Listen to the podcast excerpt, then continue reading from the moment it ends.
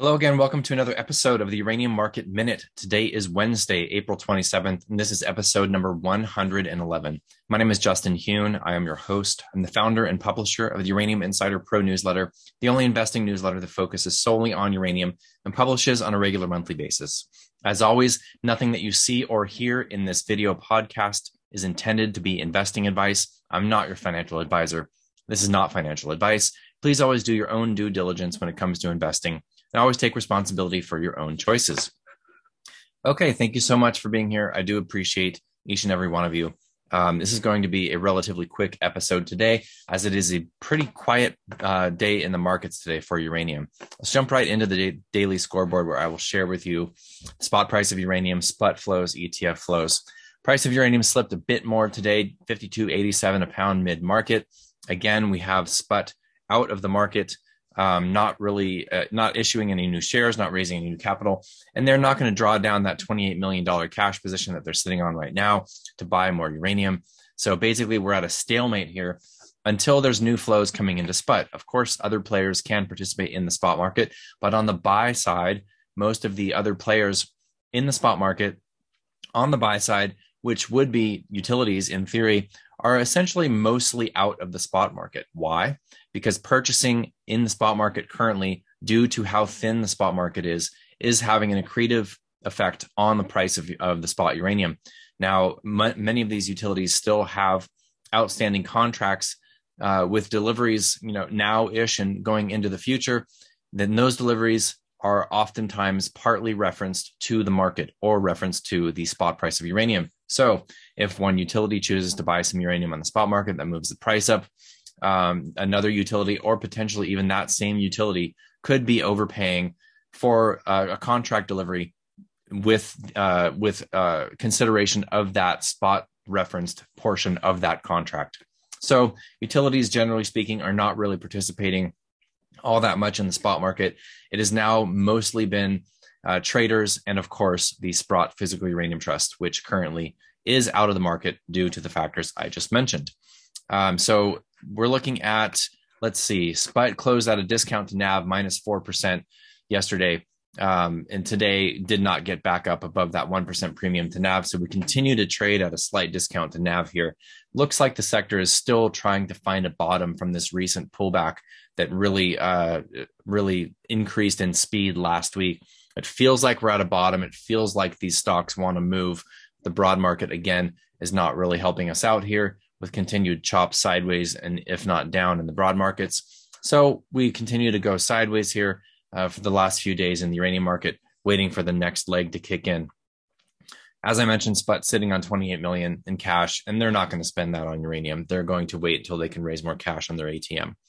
There obviously is, uh, you know, there's a bit of speculation about Sprott's NYSE listing, and that we are not going to see substantial flows into the sector or into Sprott until we have clarity on that NYSE listing.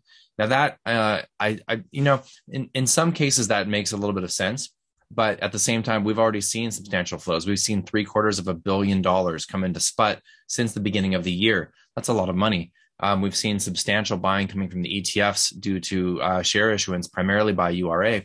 So there's definitely been a decent amount of, of money flow into the sector already this year. So I don't know how much institutions are, are generally waiting for that clarity, but whether or not they get the NYSE listing, I do believe that once that clarity is in the market, then we will see uh, perhaps a renewed uh, interest in institutions positioning at that point. Um, so I, we're waiting for communication from the Sprott CEO in terms of timing on this, but we do believe that we're still within that two to four month time frame from right now to when we will have clarity on that listing as the application has been uh, filed with the SEC, filed on behalf of Sprott by the New York Stock Exchange. Turning to the ETFs, URA issued a very small amount, uh, excuse me, very small decrease in outstanding shares of 20,000 shares, $300,000 in mandated selling, no change for URNM. So this is noteworthy. The selling that we have seen across the sector over the past week is not coming from the ETFs. Uh, we're not seeing redemptions here. So what does that mean? Yes, of course, there is selling of the ETFs, but at the same time, the buying pressure on those ETFs uh, has has not has been relatively balanced. and so we're not seeing huge redemptions here from the from the ETF. So the selling, basically, what this means is the selling is of the individual uh, of the individual holdings that the ETFs actually hold because they're not the ones selling it. The outflows in the ETFs have not brought those ETFs down to a significant enough discount to their net asset value to justify them um, selling down those holdings to redeem shares. So, uh, why don't we go ahead and take a look at the charts? Like I said, a pretty quiet day today here. Um, URA was up 0.68% on the day, very small volumes here. Really, we're just chopping sideways. Looks pretty indecisive. Uh, RSI is slightly ticking up here, coming coming off of oversold territory. Would like to see these levels hold. Of course, I've mentioned in the past, if we do see further weakness, um, we would definitely like to see some support at this lower trend line within this long term Livermore accumulation cylinder. So uh, it's nice to see that the volumes are dropping off here a bit and we're not seeing further down downside moves. So perhaps we have a bit of chop before we have uh, a renewed leg uh, back up into this uh, into this Livermore accumulation cylinder moving higher. Sprott Physical Uranium Trust also low volumes, uh, up almost like precisely the amount that URA was up today, 0.67% here. Pretty indecisive candle. Looks like MACD still has bottomed and the RSI is trying to move up here. Um, it looks, generally speaking, across the sector like a number of these stocks have bottomed from this recent pullback of about 15 to 20% from the highs that we saw just a few weeks prior. Uh, same thing with Cameco. Cameco actually down about half a percent today. Volumes tapering off. Uh, MACD trying to find a bottom here. And I think that we are, again, just chopping sideways for the most part. All right. So for the mailbag section, um, I had a question come to me through a direct message on Twitter uh, asking about another post. This post came from Art Hyde from Segra Capital on Twitter. He had a really good thread today from the um, WNA, the World Nuclear Association's uh, conference that is happening today in London. We did attend that virtually, and this is the World Nuclear Fuel Cycle Conference uh, put on by the World Nuclear Association, the WNA, which is a fantastic organization. By the way, anybody new to this sector um, wanting to learn about nuclear energy in general, uh, the WNA website is an absolute treasure trove of knowledge. I highly recommend you visit that website. In fact, I'll go ahead and put a link in the description of the video here and in the show notes for you to check that out. If you, like I said, if you are a beginning investor in this sector and you want to learn more, generally speaking, about nuclear, fantastic resource. And they put on a great conference today. And there were a lot of uh, gems of information that came from the fantastic speakers. And we are going to put a very thorough um, take on what we learned today from this conference in the May Uranium Insider Pro newsletter that will be out on Tuesday, May 3rd. So that is coming next week. But for now, I want to share um, something that Art shared and something that we did hear from one of the speakers today. And this speaker was um, a woman named Adrienne Hanly. She comes from the IAEA, the International Atomic Energy Agency. And she made a couple of comments about a study that the IAEA has done on the um, inventory levels for both the US and for Europe. Now, the US inventory levels are recommended to be at least two years on average for nuclear utilities within the United States. Over the past few years, um, we have been right around that two to two and a half year range for, on average, for nuclear utilities in the US. And it's been a bit of a head scratcher because over the past few years, we've, we've seen uh, limited volumes in spot purchasing and limited volumes of term contracting on the part of the US nuclear utilities However, the inventories would remain relatively stable. Why is that? We, we would assume that the inventories were being drawn down significantly due to the lower volumes of purchasing. However, what we, you know, what we've come to find out is that the US utilities and the European utilities and, you know, global utilities in general have, uh, have bolstered their inventories over the past five plus years by purchasing uh, carry trade contracts with traders. So you would see traders buy in the spot market or buy from from producers, buy above ground mobile inventory, and they would secure term contract deliveries with utilities. And that would not necessarily be a long term contract or a spot market, uh, long term contract from a producer or a spot market uh, purchase.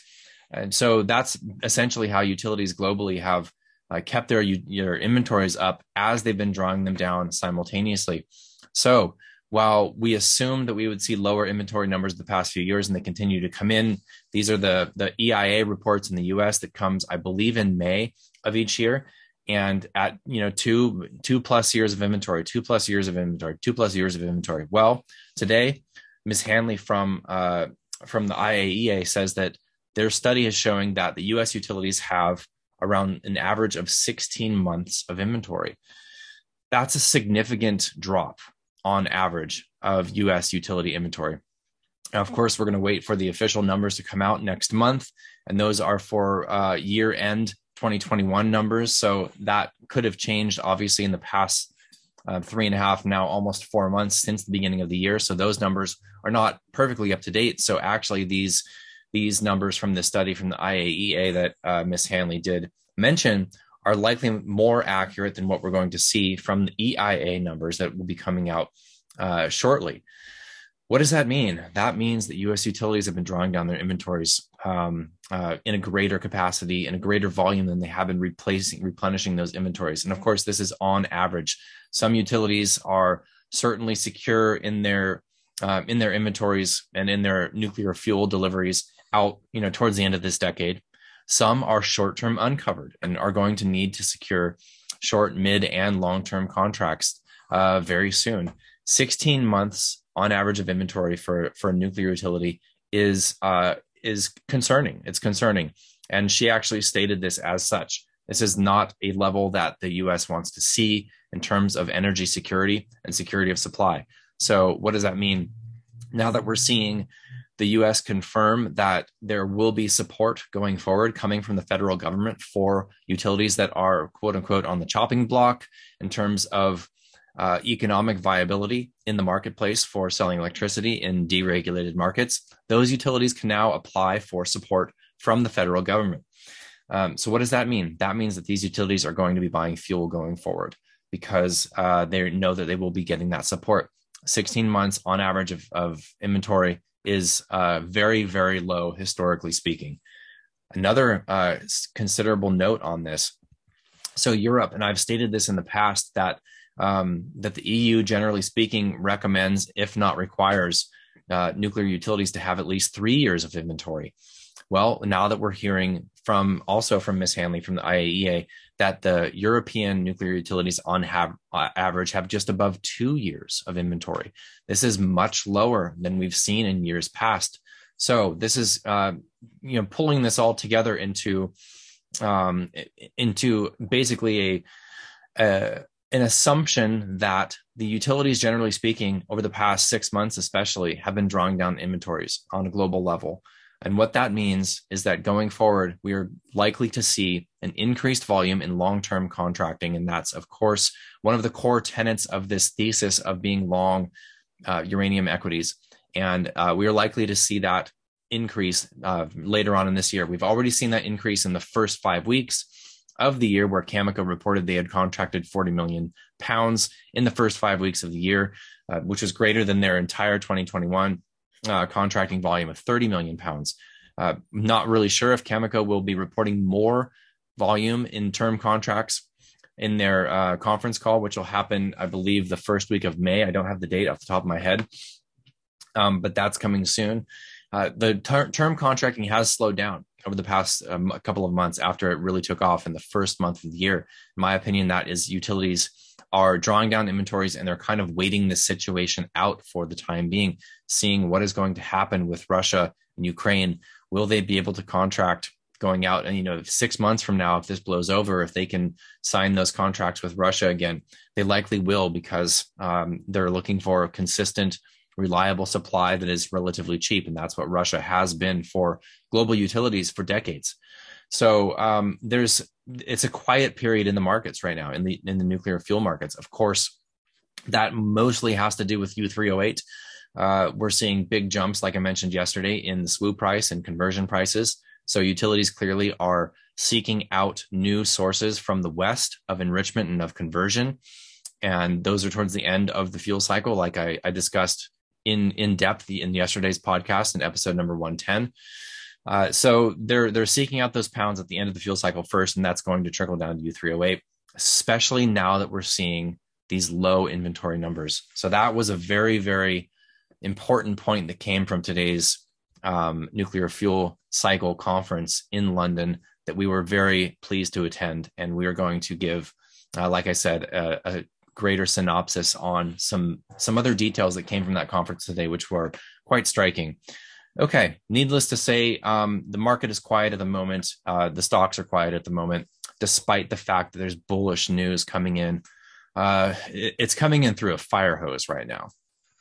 Um, I'm sure that everyone here that is listening to this or watching this does follow John Quakes on Twitter. If you don't, please do.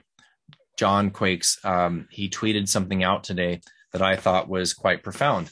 That was that um, quote unquote locker room talk or back backroom boardroom talk within this conference. And I actually didn't hear this today. I wasn't there in person. We were there digitally. So I'm sure that there were other connections and important things to be to be had and to be heard from this conference in person. But Quakes um, basically, and this is speculative, right? So he's this is just kind of hearsay.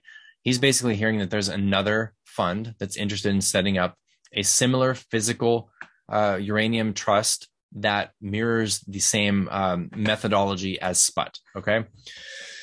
So, on top of SPUT and the clear financialization of this sector, we have another entity wanting to set up a physical trust in a similar manner as SPUT. And what do they mean by a similar manner?